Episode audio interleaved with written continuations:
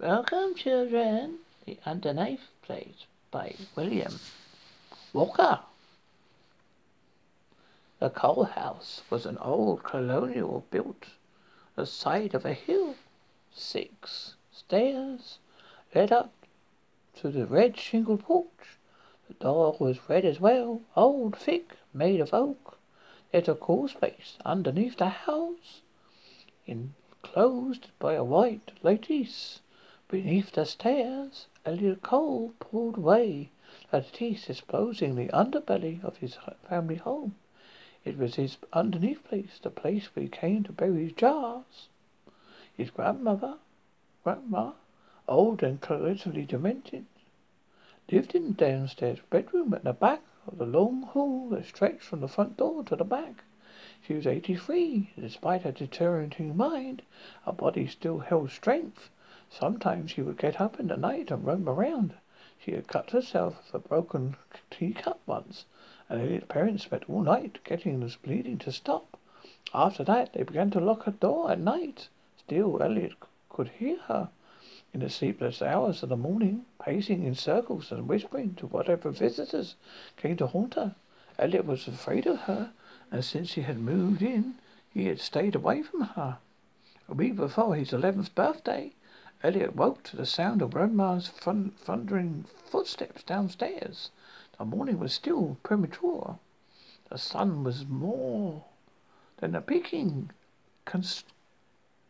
crescent on the horizon outside of his window. He rolled around for a while, spending several minutes of each side until his arm would go to sleep before turning once again. Grandmama's footsteps gained strength with every footfall. Each footfall, the floor beneath Elliot's bed began to shake. He stood up and crept out of his room. His parents were still asleep, tucked away in their dreams. At the end of the upstairs hallway, Elliot slunk down the stairs, careful to avoid the places on the footboards that he knew were weak. He ducked beneath the wooden spindle at the bottom of the stairs and peered down the hallway. Grandma's door was open. Dim yellow light shone out of the doorway. From the doorway, it reminded Elliot of a painting in his church. The one where the gates of heaven were swung open, and the light of the God radiated out into the ravaged faces of believers. That light, the light made him feel sick. He tiptoed down the hallway. Grandma's increasing blubbering became to form in his ears. No, Daddy, no, Daddy, she whispered. There's a mixture of frustration and there were there, there was a mixture of frustration and desperation in her voice, heavily on description, desperation. Hamlet appeared in the doorway, wrapped his fingers around the frame, and peered in. Grandma was facing away from him. She was standing inside her bed.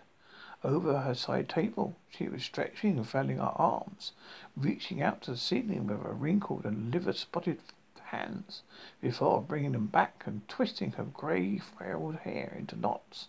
He want her once white nightgown had turned yellow, like it was disease. Ding dong, ding dong, she said, spreading her arms out like broken wings. Elliot was still keeping his silence in the room complete. However, he had not accounted for his parents who were beginning to stir upstairs. The floorboards above him let out a whirling creak. Grandma spun round, twisting at the hips. It reminded Elliot of a serpent in a basket. Her eyes locked with his. There was still a moment their gazes freezing each other. Finally, Grandma's lips peeled open. A wide grin across, spread across her face. The upper half, half of her body finished the, the turn. She faced him. Her head cocked slightly, the grin plastered on her face. She sat down on the edge of her bed. Her motion was deceptively smooth, as it tapped into a buried reserve of her youthful elegance. Elliot, she said, my boy, what are you doing up so early? Do you come sit with me a moment? Something I meant to ask you. Her voice was still frail, but taken on surely. what uh, Elliot had heard in ages, years. The glaze of her eyes seemed to slide away, like the layer of a film on a cat's eye beneath its outer lid. With a twisted hand, she patted at the nearby bed beside her. There was a soft pat pat sound on the comforter. Her hair head cocked again. Elliot fled. He stamped on the stairs, bolting into his room and shutting the door against his windows, against his mother's cries of, confusion. Inside, he leaned on his back against the door and clutched his chest. It felt as if two great stones were pressing against each side of his heart. Sweet sweat began to bead on his thin brow. He was hyperventilating. He began to hop to his closet doubled over and twisting his t-shirt into knots. He slid the door to his closet open. The panel vents in the doors clanged together. He began to rummage through the pile of clothes and toys and the mass on the floor. Inside the dark room, he found an empty mason jar, took it in his hand and turned back into his room. He sat down in the front of his bed, cross-legged. He unscrewed the lid, put it aside, and placed the jar six inches in front of him. He leaned forward over it.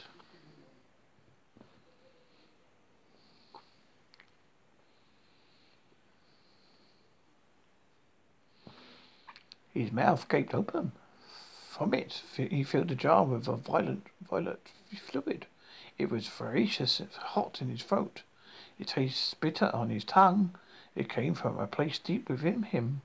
Lower than his guts, he winced and gagged as it continued to flow.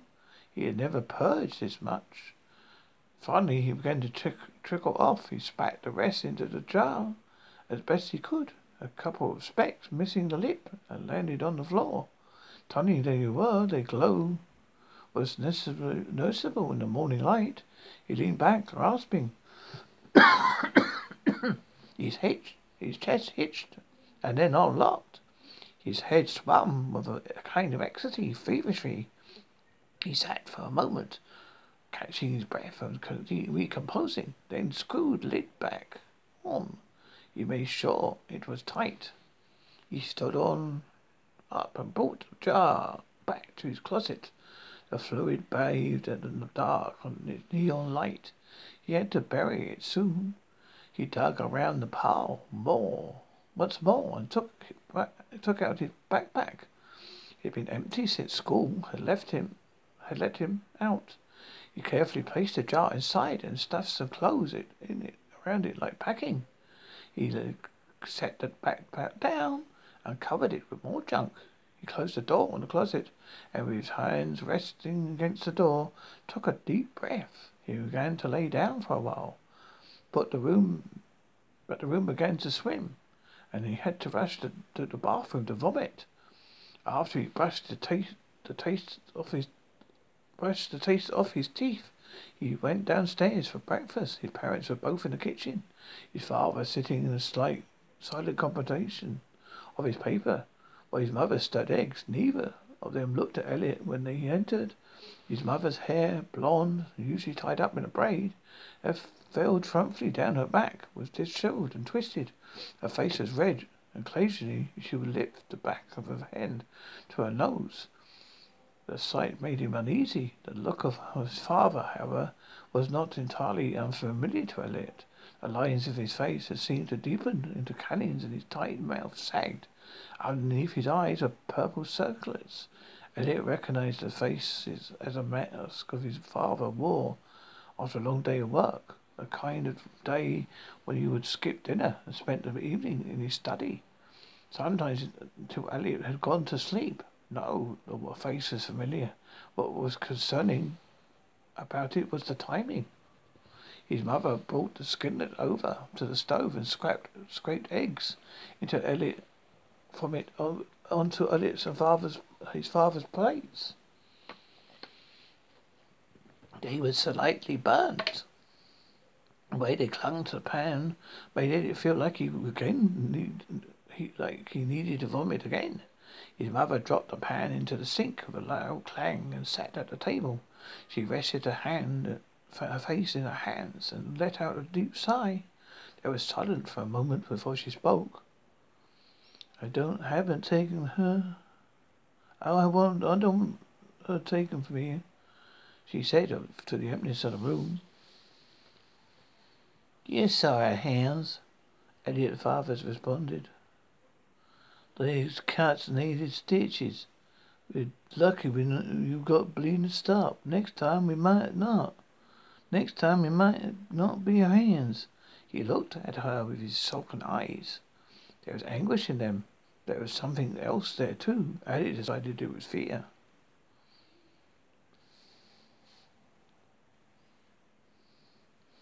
If we take her to the hospital, they have her committed. They have her committed. His mother continued. Forty hours at least, maybe. So too. That's that's just suicide, boss. Once you see how she really is, she trailed off. Once they see what they let her, they'll never let her out. Maybe she does doesn't need to be let out. Elliot's father said, his eyes moving back away. Oh, Christ's sake! His mother shouted, her hands forming fists and slamming down onto the table. Silverware rattled. Elliot jumped back. You talk like she's an animal, like a fucking dog. That's my mother in there. She pointed. She pointed over her shoulder towards the dark room, back bedroom.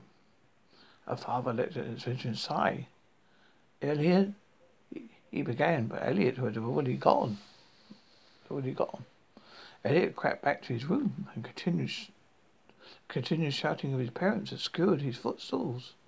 Footfalls. In his closet, he uncovered his backpack. Soft light spread out through the crooked teeth of the zipper. He hoisted the bag over one shoulder and looked at the floor. He continued arguing, and the parents seemed to obscure. They they were under water. The colours of the room seemed to fade, save for the purple glow from the jar. For a moment he seemed to be able to see through the floor beneath him. Below he could see that Grandma had stopped her pacing. She had come out over to a basin just beneath his closet and was staring at the ceiling. Through the ceiling, Elliot felt the dark hands of panic grasp his heart.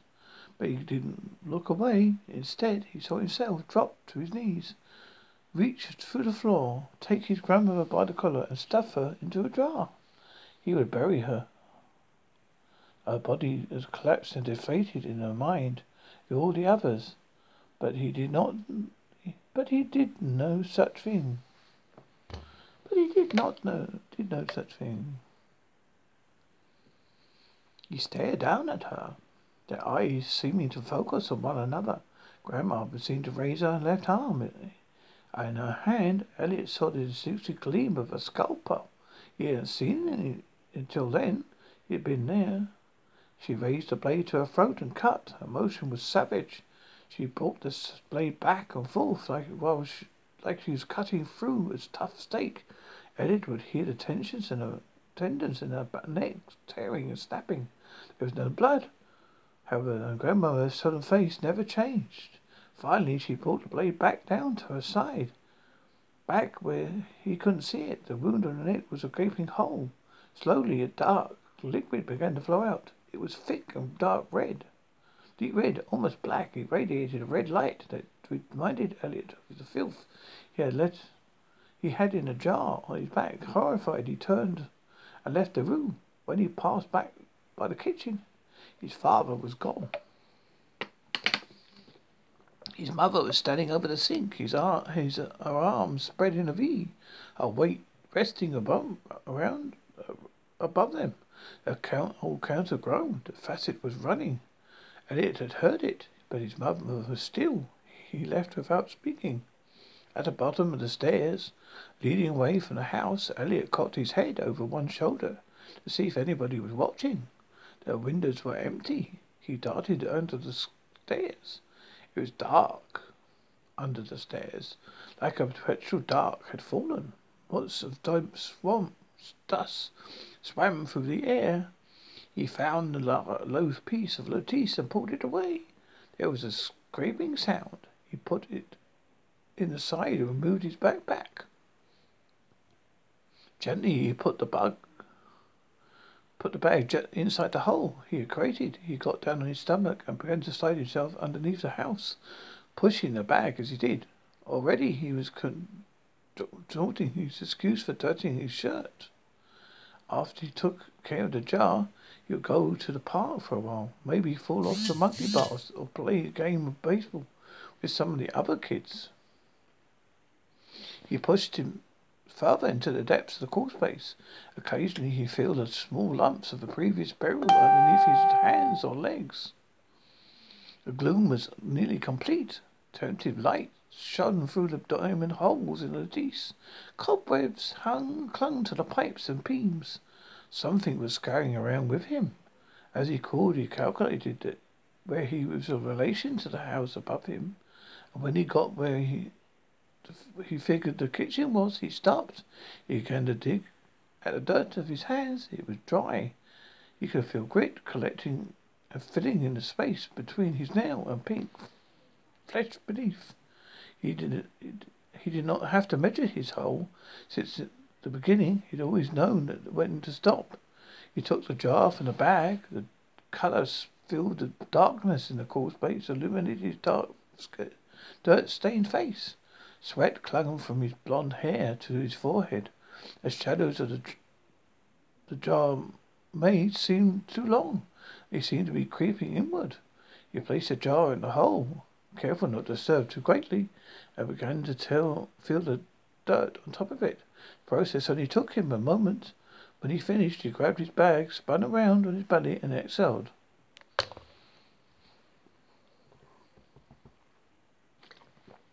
Back in the daylight, he replaced the teeth and crawled out from the underneath the stairs. He sat up on his knees and dusted off his hands. As he did, a shadow fell upon him. He looked up and saw a silhouette obscuring the sun. Light poured through the shapes of the wild hair. Elliot recognized it to be Grandma. He, he put he put up a hand up to shield his eyes. Grandma was motionless on the dusty white front lawn. A wind filled her uh, his eyes, his ears with a hollow sound and grated his face with specks of dust. He began to speak, to ask her what she was doing out of her room, to ask her what she had seen, if she had seen him coming out from beneath the house. But without saying a word, she turned and walked around the side of the house and out of sight. He he didn't follow her. He said he walked down the gravel driveway and cut through the yards that led to the playground. There was nobody there, so Elliot went on the swing. He placed his backpack between his feet. He didn't swing enthusiastically. He just rocked back and forth, making semi-circle grooves in the dirt around his backpack, his feet like a halo. The earth was soft and dark. Once he dug deep enough, worms began to wriggle their heads out. He paused and leaned forward on the swing, inspecting them. He watched until the sun crested in the sky, and then he took his back bag and began to walk home.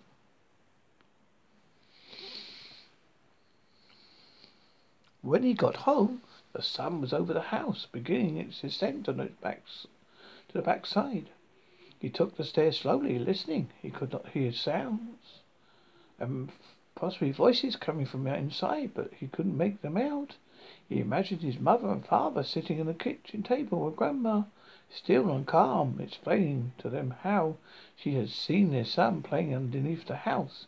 He would hear the snapping sounds the nail gun could make when his father secured the back into the horse's frame. Onto the house's frame. He could imagine his room filling up with liquid filth and jars until the door burst open and the world was drowned out in neon science. Science. Silence.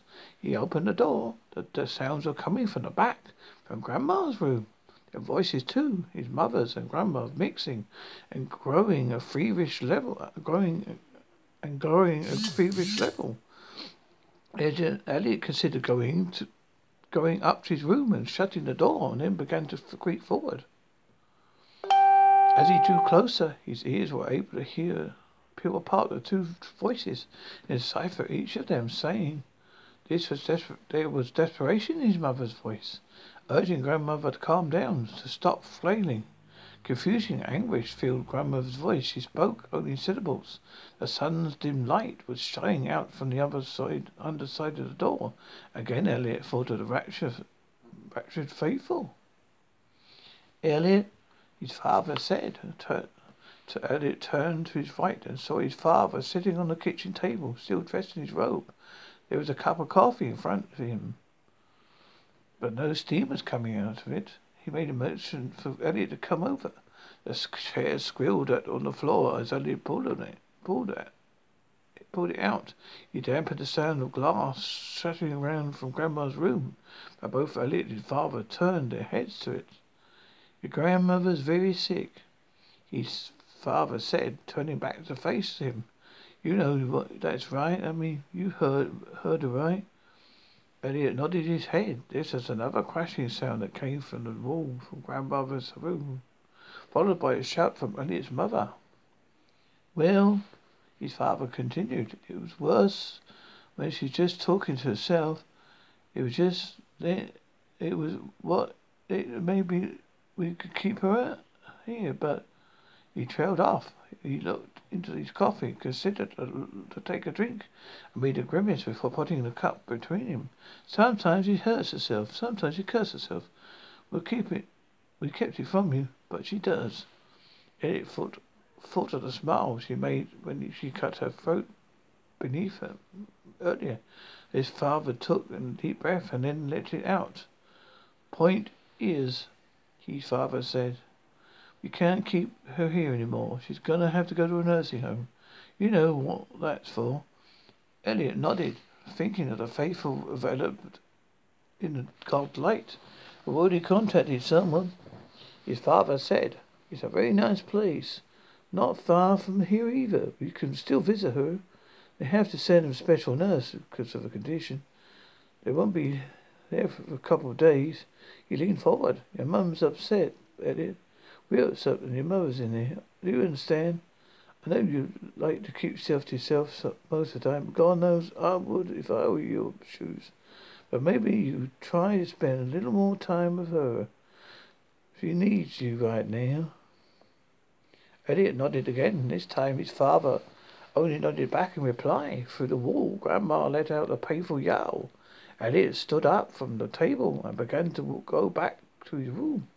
As he exhaled, he did his so did his mother, closing the door to grandmother's room behind her and letting out a sob. Her pained face looked at like a grin. To Elliot, she turned and looked at him. His eyes were dark and blurry. He looked at a deep shade of maroon in the light. It was the first time. Elliot thought of her, how beautiful she was. His mother started to come towards him and he turned and went upstairs. He lay in his bed and the sun met with the horizon. At twilight became complete. The sounds coming from the room beneath his had ceased, and his parents, who began to argue again when he first came to upstairs, had separated. One, one Elliot assumed it was his mother who climbed the stairs and got gone to their room, while the other moved into one of the lower rooms for the on the other side of the house, his father had previously gone in, into his study.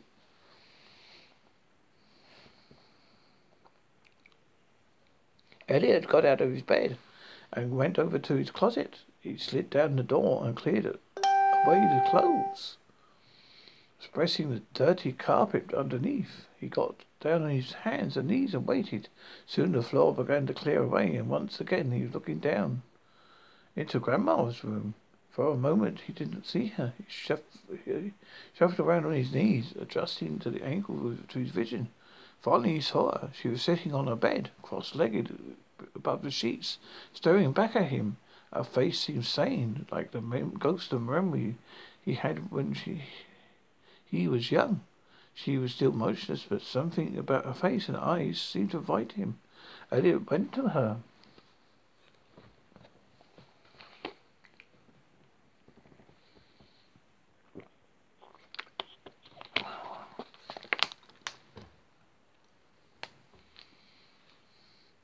He clo- softly closed the door behind him and tiptoed down the stairs, carefully to not hurt his parents to his movements. He slunk down to the hallway to grandmother's room. Grandma's room. His door was her door was closed, as he should have expected, but he tried the knob, it turned, and the door began to swing open. The twilight spilled out into the hallway. As the door swung open, grandmother grandma began to come into view. She was still seated on the bed in the same position. Only her head had moved, bringing her eyes down to meet Elliot's in the doorway. He entered. He walked across the room to her bed. As he did, a smile began to see crease her face. He sat down on the furthest corner, wary of getting too close. The image of her sawing open her throat still in his mind. Elliot, grandmother said, thank you for coming to see me. The voice he had heard coming from her was not the one he heard earlier that day. There was no desperation, no anxiety. She was calm and sane, and once again, just like grandmother. Elliot was so silent. Grandmother patted the bed beside her. Come closer, she said with a small chuckle. I won't bite, I promise. Elliot stayed remained still. He felt the filth begin to rise in his guts once again. Grandmother saw this, and his, his smile beamed into a solemn look of despair. Her eyes seemed to glow in the tw- purple twilight. I understand, she said after a moment. I have I haven't been myself lately. I've scared you, don't haven't I? Of course I have. It's hard to get old. Try to understand. It's all taken. It, uh, it's taken all the power to keep myself together now. I feel them, the voices, I mean, the twitching rising in my belly. Elliot thought he understood this. His bowels were not now urging with panic. He wanted to flee, but he remained still. Well, sh- I know you want to leave, she continued, so it won't take long. I have something to ask you. Do you know what it, it, what it is? Elliot shook his head. I saw you earlier today through the. I put to know that you were doing. You're a very special boy, Elliot. I know it's it's, I know it since you were very young. I can be, I can bear things too, you know. Elliot began to lean away and then brace himself. She was buffing. Grandmother let her small sharp tackle. You thought you were the only one? She said, smiling.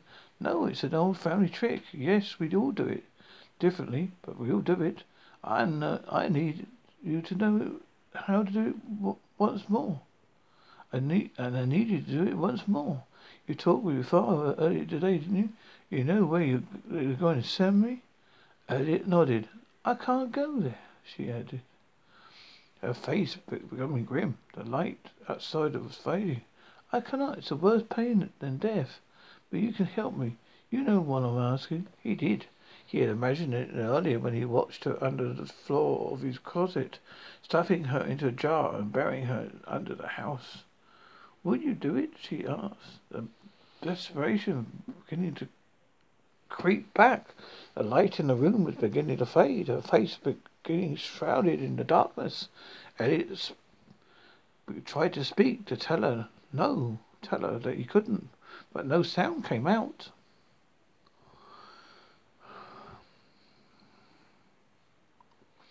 I know, I know you what you're thinking, she she said, but you don't, you ain't killing me. I'm already dead.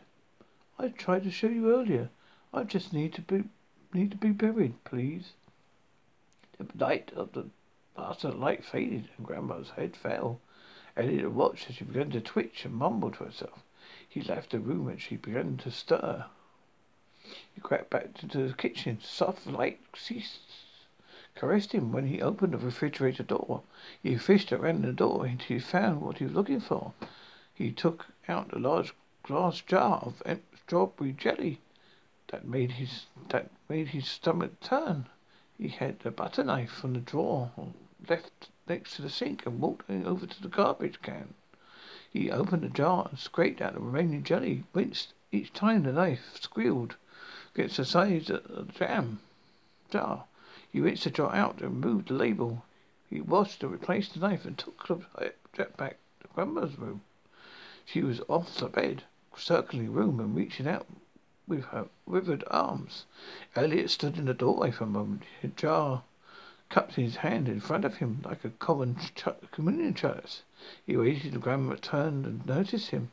Her sanity eyes were now complete. He was afraid she would turn on him, but she did not. She not. She did not. Instead, she fell on her knees. There was a sickening pound sounded one of her, her knees dislocated from impact. She did not make. She did not make a sound. She only hung her, her hung her head, and it approached her. He got to, on to his knees, about a foot away from her, placed a jar in the center of the space between them. Grandma's breathing had become a Elliot took her by, by the shoulders. He felt sharp ridges of bones beneath her nightgown. He had a mental image of the bones shattering in his hands. He grasped her lightly and brought her forward until her head hung over the jar. He took his hands off her, of her and unscrewed the lid, placing it in, in outside the circle their bodies had made. He put his hands on either side of her head and began to apply light pressure. She opened her mouth and released a gaping wail. Liquid, like which, much like the filthy purge earlier, had a red colour, began to flow from her mouth and into the jar. It glowed harshly, and it and it painted the room in an nylon blue blood colour. Grandmother's body hitched, but Arthur kept his head in place. She she made she made gagging sounds like she was choking, but Elliot did not did not tilt her head away. He knew that the purging began. It would be a, not cease. His hands, hands see, claw-like clams came up and began to swing at his body.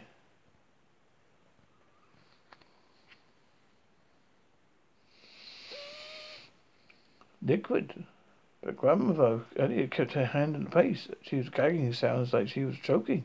But he did not, t- but did not tilt away, head away. He knew once the purging began, he would not cease.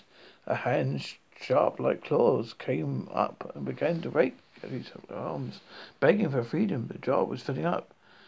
Elliot knew it was almost over. Grandmother uh, continued to struggle against him.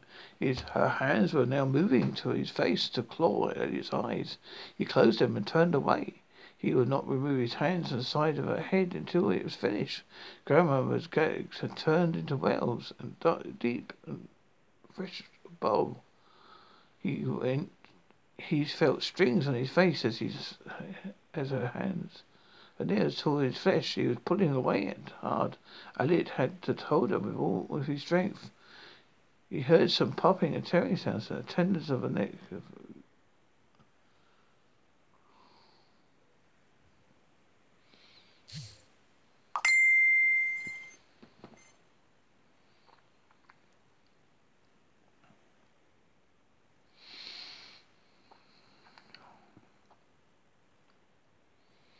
Grandmother continued to struggle against him, her hands now moving up to his face to claw Elliot's eyes.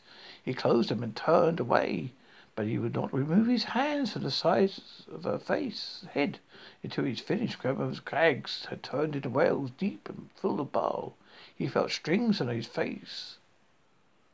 As her nails tore into his flesh, he was pulling away hard, and Elliot had, ho- had to hold her with all his strength. He heard more popping and tearing sounds in the tendons of the neck, and spine gave way under the pressure. Finally, the clawing ceased. Elliot heard a thudding sound as grandmother's hands fell limply to the floor. He opened his eyes and looked at her. She was still. Single droplets of filth were clinging to her grey lips. A jar was full. Grandmother was dead. Elliot let out a painful, pain child sob and let her go. She slumped forward to the floor, her head bouncing off and headboard hardboard once before going to rest. Coming to rest, she looked like a woman kneeling on a pew. Only she was dead. Elliot cried. He brought his hands to his face, tearing away with his fingers. He did not reach out to her. If he did not reach out to her, for he knew what whatever life she had left was now glowing in a jar before him. He rocked back and forth on his knees until he began to ache. He sobbed until his throat burned. When he had nothing left to release, he pulled his hand away from his face. Grandma's body had begun to slide, slump to the side. His head was now out. Her head was now out of view. In its place was a towering jar of red liquid. Elliot wanted to swipe at it, send the stuff out into the walls in between the footballs, but he knew it, he, he could not. The best he could do for Grandma now was to contain her misery and bury it deep. He screwed the lid on a jar on jar, lid on a jar and left the room.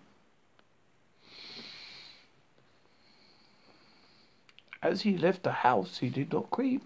He paid no mind to the idea of being caught. His eyes were still stinging from the tails, tears and snot were running down his chin. He went out for the door, cloaked down the stairs and from the back room, second room that door. That day he crawled underneath the house. He was careful as he made his way back. He had to move slowly because one hand he was holding the jar. Grandmother's red glow provided the only light he could see. Above him he heard the sounds of movement. He called out of his burial mound beneath to bury Grandma in the deepest part of the underneath place. In the back of the house, just beneath where Grandmother's body now lay, he stopped. His nose moved up. Bathed in red light, he could see the underbelly of the floorboards where Grandmother's head was resting. He did not see the, them as he had before, but somehow he still had a sense that she was smiling down at him. The movement from his parents grew, drew closer. While waited. Above him, his mother entered grandmother's room and shrieked. There was, there was pain in her voice when Elliot had never experienced. There was a thud above him as her, his mother fell to her knees. Dust came down to her face, on his face. She begged for grandma to get up, breathe, not to be dead. Elliot heard the muffled sound of his father's voice entering the room. He pleaded with Elliot's mother to get up. She needed to leave. She didn't need to see this. She snarled something back at him, but Elliot didn't catch it. He, had taken his eyes away. He had begun to bury his grandmother. Well